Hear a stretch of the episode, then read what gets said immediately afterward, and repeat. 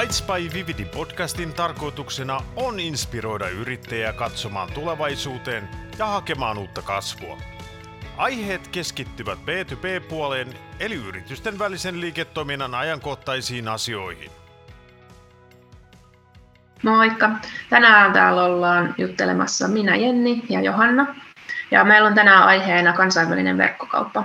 Ja meidän havaintojen mukaan monet yrittäjät lähtee kansainvälistymään yleensä alusta edellä. Ja meidän mielestä siinä taktiikassa on paljon riskejä ja me haluttaisiin jutella tänään siitä aiheesta.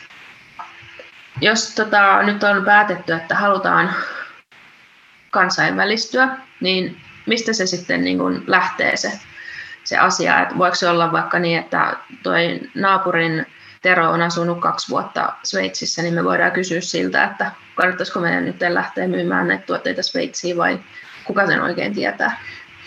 No yrittäjän itse ainakin pitäisi kyllä tietää, että voisi katsoa peiliin, että, että tota, hän on paras tuotteensa tuntija ja asiakkaiden tuntija. Että kyllä siinä ensin kannattaa lähteä siitä pohdinnasta, että mitkä on ne omat valmiudet kansainvälistymiseen, että kuinka paljon me tiedetään ja mitä me ei vielä tiedetä ja sitten juuri tehdä säätöä siihen tuotteeseen, että, että sinne kohdemarkkinaan, että mitä, miten se sitten siellä just menisi kaupaksi ja kenelle. Ja sitten just täytyy todella tuntea se kohdemarkkina ja tehdä se huolella se niin kuin ylipäätään se kohdemaan valinta. Et silloin kun tosissaan lähtee kansainvälistymään, niin se vaatii kyllä todella paljon kustannuksia, että se ei ole mikään halpa investointi. Ja lisäksi tarvitaan ihan selkeä niin kuin kansainvälistymisstrategia ja suunnitelma. Et strategiatasolla päätetään ne isot linjat, että miten tämä peli voitetaan ja, ja sitten millä keinoin, mutta sitten taktiikka menee just sinne, sinne käytännön tasolle. Että kyllä nämä suunnitelmat, pohjatyöt täytyy tehdä ensin. Ja usein tilanne on, on juurikin kyllä se, että haetaan vaan niitä alustoja ja mennään vähän niin kuin alusta edellä tosiaan maailmalla ja rakennetaan vaikka Sveitsiin Shopify-kauppa ja sitten ihmetellään, että miksei se kauppa siellä käykään. Niin just, eli välttämättä se naapuri ei tiedäkään nyt ihan niin syvällisesti kuitenkaan sitä asiaa, että ei tiedä, että kelle me ollaan sitä, sitä tuotetta myymässä.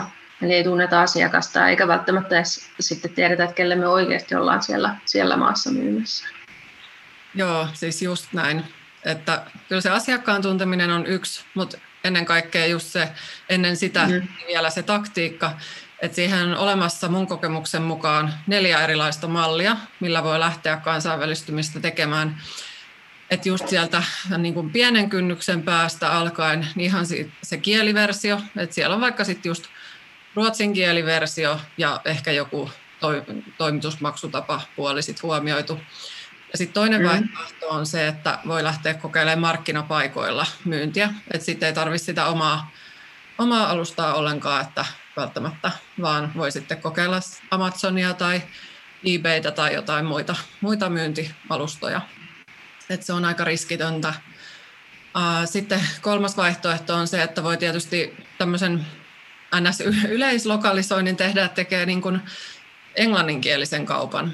Sitten se sopii niin kuin suht hyvin usealle eri markkinalle ja sitten siellä on käytössä niin kuin use, tai siis ne suosituimmat maksutavat, että PayPal, korttimaksuista, Stripe ja sitten toimitustavoista näitä isompia EHL ja, ja USB, USPS taitaa olla Yhdysvaltain posti, mutta UPS.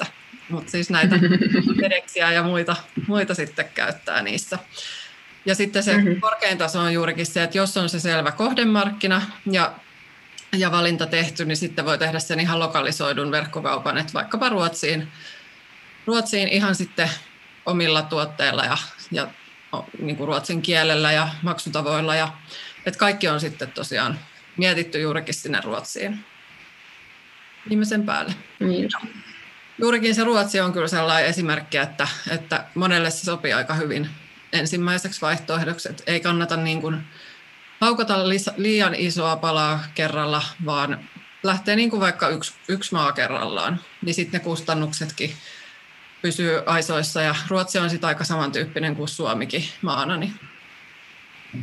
Niinpä, niinpä että siinä, että voi ajatella, että Ruotsi on hyvin samanlainen kuin Suomikin siltä osin, mutta sitten jos lähtee tämmöiseen, mikä on vähän eroavaisuuksia vain, niin silti ehkä huomaa, että kuinka paljon siellä on kuitenkin niitä yksityiskohtia, mitä, mitä pitää ottaa huomioon. Että silleen se on varmasti, ei, ei ihmekään, että se on suosituin. Hmm. Suosituin, millä lähdetään liikkeelle. Mutta tosiaan, jos on ekana se taktiikka selvillä, eli noista sun luettelemasta neljästä vaihtoehdosta esimerkiksi, jos on valittu se oikea, oikea tapa, niin sit se asiakashan on kuitenkin siellä se tärkein, ja asiakaskokemuksesta puhutaan koko ajan kaikkialla hirveästi, niin, mutta miten sitä tämmöisessä kansainvälisessä verkkokauppaprojektissa oikein johdetaan ja miten siitä pääsee liikkeelle? No ihan just, joo, systemaattisestihan sitä kannattaa tehdä, niin, niin tulee kunnolla tehtyä. Et ihan siihen on olemassa erilaisia työkaluja, kuten vaikka asiakasprofiili, että moni on siitä kuullutkin eri, eri termeillä, että voi olla ICP, Ideal Customer Profile, tai sitten just ihanne asiakasprofiili. Ja siinä on siis ideana se, että ihan mihin tahansa muotoon tykkää tehdä paperille tai, tai sitten johonkin sähköiseen dokkariin, niin kuvaa sen oman asiakkaan, laittaa sinne kuvan ja nimen ja sitten vaikka tulotason ja koulutuksen, työpaikan ja mitä sosiaalisen median kanavia käyttää ja, ja, ja kiinnostuksen kohteet. Et juurikin niin kuin, mm, niin, semmoinen niin kuin, että yleiskatsaus mm. sen asiakkaan sitten oppisi tuntemaan, kuka vaan sitä dokkaria katsookin. Mm. Niin se on, se on ja sitten toisena oikeastaan niin just se asiakas, asiakkaan ostoprosessin mallintaminen, että sehän lähtee sieltä niin kuin ihan, että mistä se asiakas tulee, tulee sinne verkkokauppaan ja sitten merkitään siihen se polku, että mitä kaikkia kohtaamispisteitä siinä matkan varrella on, että siellä on se ostoskoriin lisääminen ja sitten se maksuprosessi ja kaikki niin kuin ihan sinne tilaukseen asti ja sitten oikeastaan vielä sinne tilauksen jälkeenkin, että kaikki palautukset ja, ja yhteydenotot asiakaspalveluun ja sitten myöskin se jälkimarkkinointi ja taloushallinto. Että ihan pieniä ja isoja asioita. Ja, ja siihen on olemassa aika hyvä, hyviä pohjia, jos googlaa, googlaa netistä, mutta vaikkapa Shopif, Shopifylla on semmoinen tosi kattava, että mistä voi ottaa vähän, vähän mallia sitten omaan, omiin tarpeisiin, että täytyy linkittää se vaikka tähän jakson, jakson kuvaukseen. Mm-hmm. Joo, se on varmaan hyvä työkalu tai kuulostaa just siltä, kun mallinnetaan just ne kohtauspisteet ja ajatellaan just vielä että siihen maahan eikä vaan yleisesti. Niin jos, se käy, jos sen käy huolella läpi, niin luulisi, että siinä tulee hyvinkin, hyvinkin jo huomaa sen, että mitä eroavaisuuksia eri mailla, mailla on, on, että periaatteessa jos nyt ajattelee vaikka sitä Ruotsin puolta, niin vaikka kohtaamispisteet sinällään verkkokaupassa on ihan sama, että katsotaan tuotteita ja valitaan, mennään ostoskoriin ja maksetaan, mutta sitten taas Ruotsissa vaikka, niin siellä onkin yleisin maksutapa Swiss, mm. mikä on usein, että ruotsalainen, jos se näkee, että se on siellä maksutapana, että joo, tämä on turvallinen ja hän käyttää sitä, niin se luo semmoista luotettavuuttakin siihen kauppaan.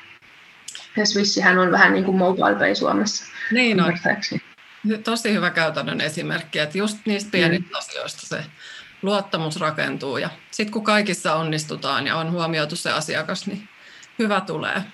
Mm-hmm. Niinpä. Ja tuossa alussa ihan kun siinä mainittiin, että se alusta edellä meneminen on se huono idea, niin perustele sun mielestä, että mikä siinä on se huono, huono juttu.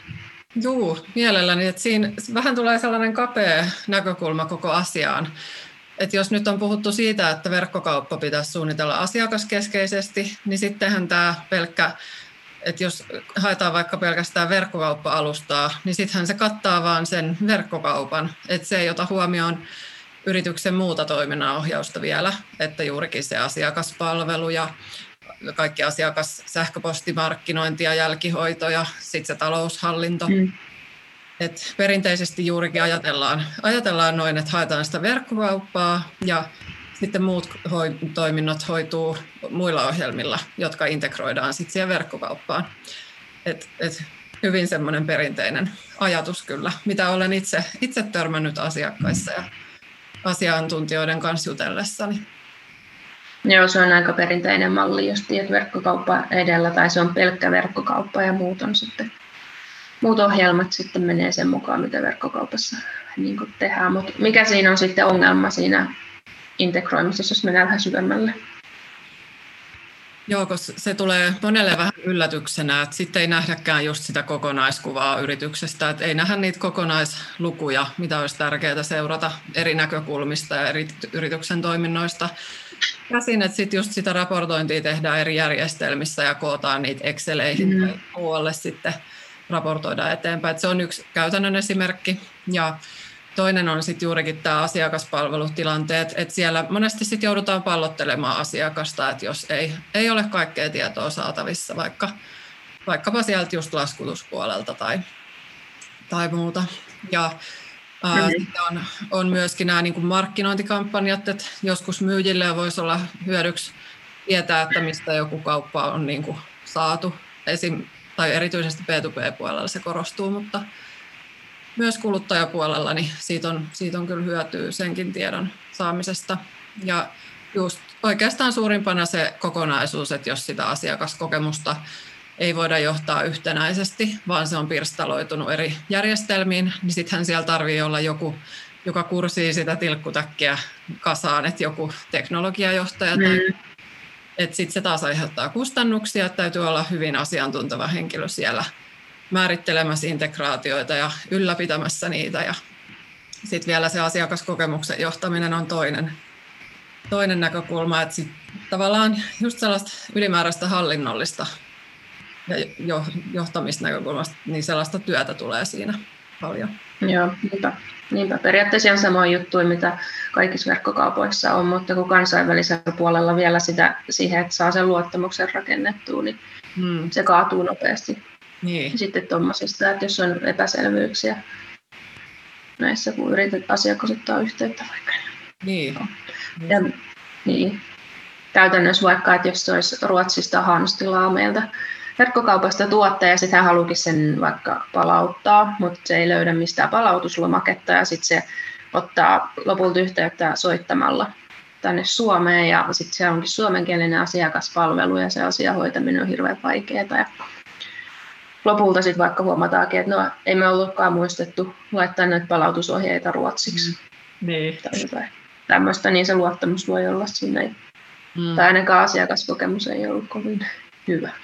No just, just näin, että kyllä se tilanne voi olla just se, että sehän olisi halunnut sit just vaihtaa sen tuotteen johonkin toiseen, että siinä, siinä tulee vaan hirveä härdelli ja, ja asiakas kyllästyy lopulta, mm. vaihtaa koko tuotetta. Ja aika paljon aikaa sitten menee just tuollaiseen asiakkaalla, että etsitään puhelinnumeroita ja ohjeita, että mistä ne että kyllä ne pitäisi olla just siellä tilausvahvistuksessa ja niissä sähköposteissa selvästi ja omalla kielellä että näin toimit, jos haluat palauttaa. Ja sitten sa, pa, niin palautusilmoitus olisi hyvä olla just sähköisesti, koska kyllä se on helppo rakentaa kuitenkin teknisesti ja sit se ei vaatisi mitään ihmiskäsiä, kun se ilmoitus sieltä tulee. Et toki on niitä tilanteita, että ei voida antaa niin kuin, palauttaa ilman yhteydenottoa mm. myyjään, mutta kuitenkin, että suurin osa pystyy kyllä sen mm-hmm. niin automatisoimaan, niin silloinhan se prosessi lähtisi nopeammin liikkeelle ja, ja asiakas tosiaan saisi paremman kokemuksen siinä, kun hommat sujuu ja sitten omalla kielellä.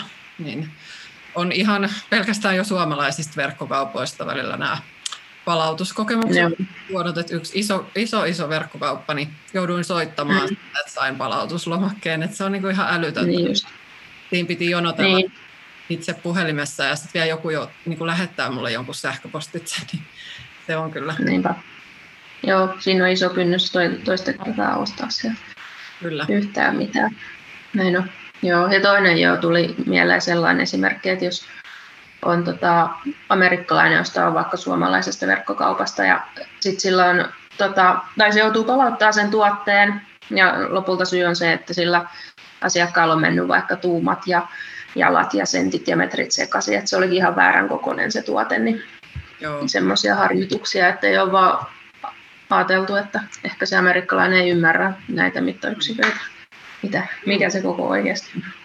Niinpä, siis toikin on yksi hyvä esimerkki kyllä, että vaikka noit harvemmin tulisikin, mutta jos se tilaaminen on sallittu ympäri maailmaa, mutta sitten sitä asiakaskokemusta mm. ei mallinnettu, niin sitten siellä voi kuitenkin käydä niitä yksittäisiä seikkoja. Ja sitten se asiakas jättää arvostelun, tosi huonon arvostelun jostain uudesta verkkokaupasta, mm. niin se voi olla sitten tosi ikävää, että sieltä Googlesta löytyy niin kuin korkealta semmoinen huono arvio, ja sitä ei sitten välttämättä sieltä pois saa. Että kyllä se vaan jokainen niin kun, tilaus on tosi tärkeä hoitaa hyvin ja mm-hmm.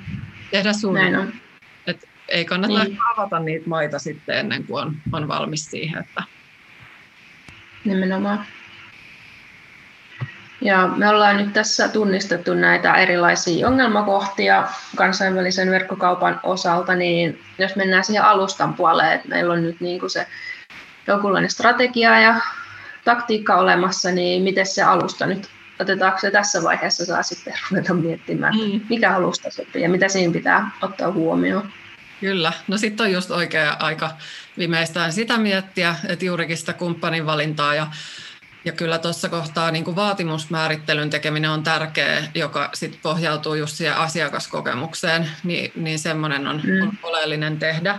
Mutta järjestelmän vaatimuksia yleisesti, niin olisi hyvä olla sellainen niin kuin globaali alusta, tai sitten voi olla suomalainenkin alusta, mutta pääasiat tukee kansainvälistymistä, ja siellä olisi niin kuin kansainvälistymistä tukeva alusta vielä tarkoittaa sitä, että siellä on mahdollisuus liittää niitä kansainvälisiä maksutapoja, toimitustapoja, eri kieliversioita voidaan rakentaa tai sitten jopa monikauppoja, että on niin kuin eri maihin lokalisoituja kauppoja.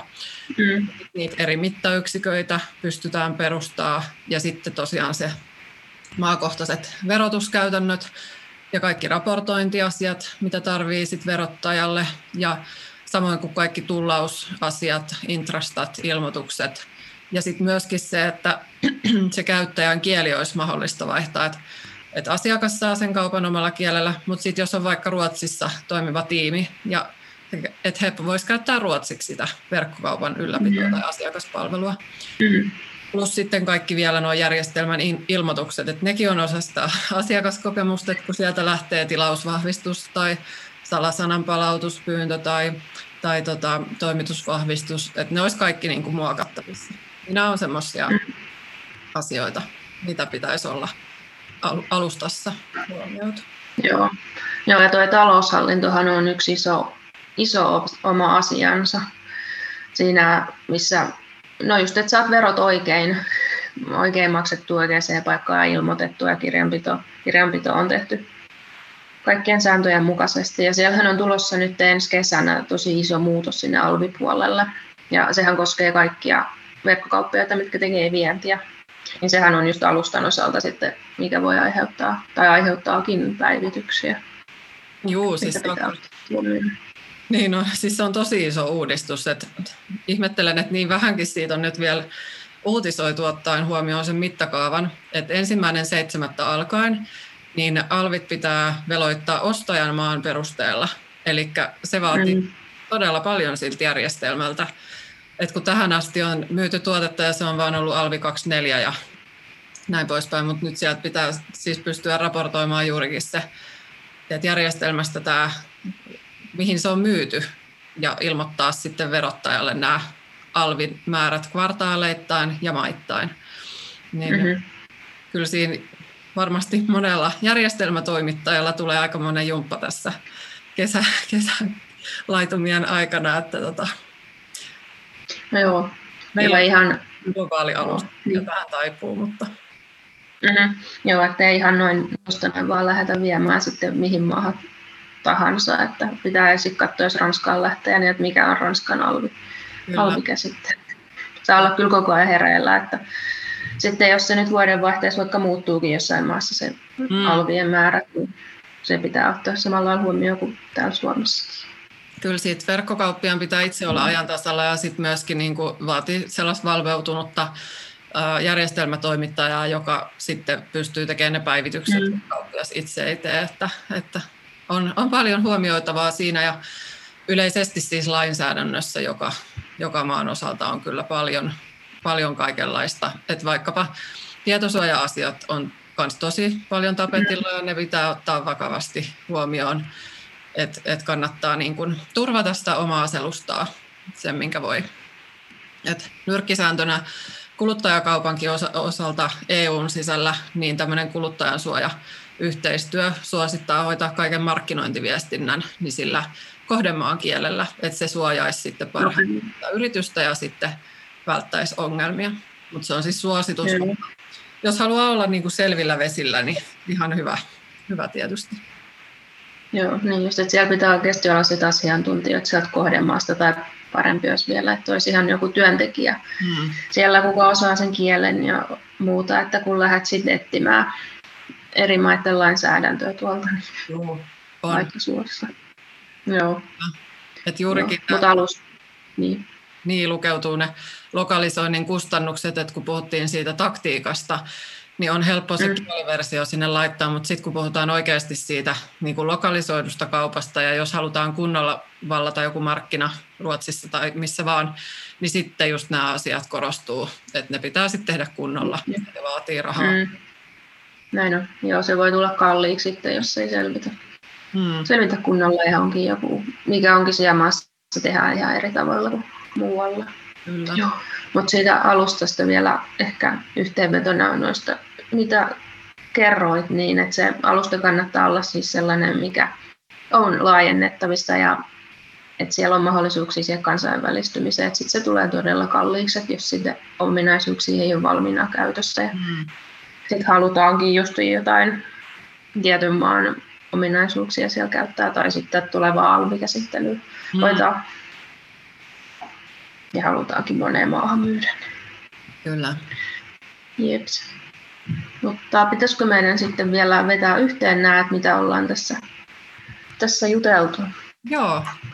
Joo, siis oikeastaan niin kuin tässähän on aika selkeä kaava sitten, jos yritys haluaa lähteä tekemään vientiä, niin ensiksi täytyy laittaa se tuotekuntoon, että olisi hyvä, että se kauppa kävisi niin kuin kotimaan markkinoilla hyvin ja että on joku niin kuin oikeasti siis jo hyvä tuote. Ja sitten sitä mm. niin kuin kohdemaata tai maavaihtoehtoja sen jälkeen alkaa vähän selvittelee ja miettiä, että minkälaisia muokkauksia siihen tuotteeseen täytyy mahdollisesti tehdä. Ja tota, sitten sit täytyy laittaa se strategia kuntoon, että millä, millä tavoin tosiaan se maa sitten voitetaan tai miten siellä tehdään hyvin kauppaa. Ja sitten kun on se, ne isot linjat selvillä, niin voi valita sen taktiikan. Että nämä neljä, neljä tosiaan heitin, heitin tuossa alussa, jotka oli se kieliversio, sitten se on se, toinen se markkinapaikalla paikan kautta myynti, kolmas oli tämä englanninkielinen kauppa ja neljäs sitten se lokalisoitu kauppa kohdemaahan. Niin näistä, näistä voi valita yhden tai sitten, jos keksii jonkun uuden, niin miksei, mutta kuitenkin sitten ne käytännön stepit. Ja sen jälkeen pääsee, pääsee sitten tutustumaan, tai on toivottavasti tutustunut jo, mutta pääsee mallintamaan sen äh, ihanne asiakkaan profiilin ja sitten siltä pohjalta lähteä mallintamaan sitä ostoprosessia ja miten se asiakas kulkee siellä verkkokaupassa ja läpi toiminnan mm-hmm. ohjauksen. Ja sitten kun nämä stepit, stepit on tehty, niin pääsee sinne järjestelmän tasolle, eli vaatimusmäärittelyn tekeminen, ja se, siihen tosiaan on saatavilla apua. Että aika harva yrittäjä ehkä tai, tai niin kuin, ää, muu johtohenkilö pystyy niin kuin tehdä järjestelmän vaatimusmäärittelyä tarpeeksi kattavasti, että siihen kannattaa sitten jotain asia, asiantuntijaa käyttää ja sitten sen jälkeen valita tai siinä yhteydessä valita kumppani siihen käyttöönottoprojektiin. Mm-hmm. Niin siinä on aika lailla semmoinen hyvä, hyvä marssijärjestys sitten, millä voi lähteä mm. vientiä tekemään. Joo, Näin on, eli ei ole ihan noin tuosta noin vaan, vaan se on hyvin suunniteltu ensin, niin sitten voidaan olettaa, että sieltä kauppaakin tulee. Kyllä. Joo, ja siis aina on niitä, että on, on paljon kuuluu yrittäjiltä, että laitetaan vaan tuote englanninkielisillä tuotekuvauksilla myyntiin ja ei ole väliä sillä kielellä. Että aina voi sitten mm. just, jos ei haluakaan, ei ole sen enempää odotuksia. Mutta sitten jos niin. niin haluaa kansainvälistyä, niin kyllä se sitten vaatii suunnitelmallisuutta. Mutta sitten taas silloin on hyvät yleensä nuo rahoitusmahdollisuudetkin, että jos tällä tasolla liikkuu, niin sitten kannattaa nekin kyllä selvittää, että voi saada siihen mm-hmm. tukea. Kyllä. Ja kiitoksia tästä jaksosta kaikille kuuntelijoille ja katsojille. Ja onko meillä ensi jakso jo tiedossa, mistä me jutellaan? Joo, siis nyt ei ole naulittu vielä. Meillä saattaa olla projektin hallinnasta tai myynnistä, mutta jostain mm. kiinnostavasta aiheesta joka tapauksessa. Ja mä ainakin tiedän, mitä mä teen tämän loppukuukauden, koska jääkiekon MM-kisat alkaa, niin tota, otan vähän Niinpä. enemmän aikaa. Joo. Hyvä. Yes. Kiitos munkin puolesta kaikille. Ensi kertaa.